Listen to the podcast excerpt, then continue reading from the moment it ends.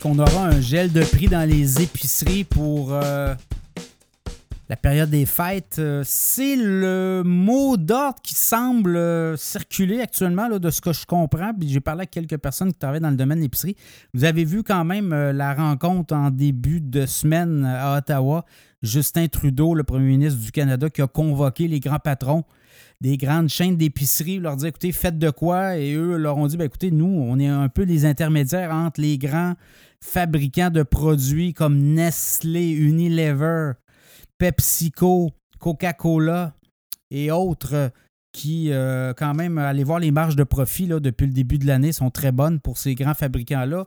Et c'est ce qu'on a expliqué. On dit, on peut euh, refuser des hausses, on peut dire qu'on gèle les prix pour euh, quelques mois, on l'avait fait l'an passé, souvenez-vous, je pense c'était euh, l'Oblaz qui avait décidé de geler les produits sans nom, sa marque sans nom, pendant trois mois.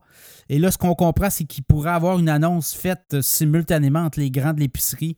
Et là, ben, c'est encore là, euh, si on annonce un gel tous ensemble, est-ce que c'est de la collusion? Est-ce que le bureau de la concurrence devra s'en mêler? Vous comprenez là, que c'est très délicat quand on commence à demander à des industries de travailler ensemble pour couper des prix, euh, pour essayer de satisfaire des besoins politiques. Donc, ça demeure quand même assez délicat ce que Justin Trudeau a fait. Et bon, est-ce qu'on aura des résultats de tout ça? Moi, je pense qu'on va peut-être avoir des gels de prix, mais qui seraient peut-être annoncés par bannière, euh, non pas simultanément, mais euh, au fur et à mesure qu'on va évoluer dans le temps d'ici les prochaines semaines.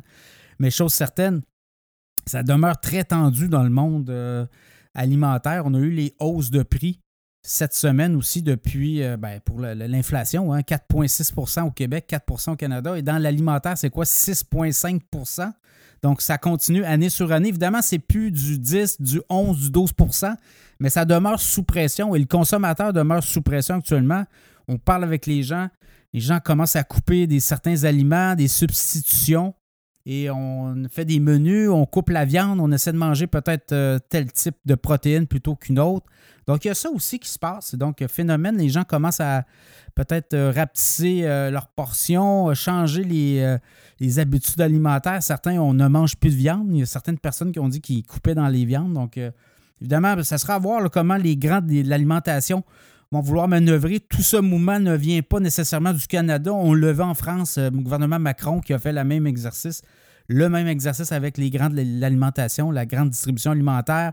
On l'a vu au Royaume-Uni avec Rishi Sunak, le, le, premier ministre du Royaume-Uni qui a convoqué aussi les grands de l'alimentation. Donc, vous voyez, là, ça semble un mouvement au sein des pays industrialisés où là, on commence à brasser la cage, mais euh, à un certain euh, moment donné, euh, les taxes, les impôts, les euh, surtaxes, les nouvelles taxes, les taxes carbone, mais tout ça fait en sorte que là, il y a un coût à payer aussi. Et ben, c'est le consommateur qui est pris dans le milieu de, de, de, de l'étau, comme on dit.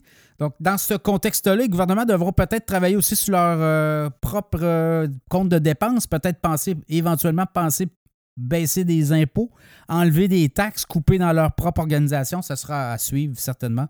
Mais euh, je pense qu'on pourrait s'attendre à un gel de prix qui pourrait être annoncé éventuellement par des grandes bannières au cours euh, des euh, prochaines semaines.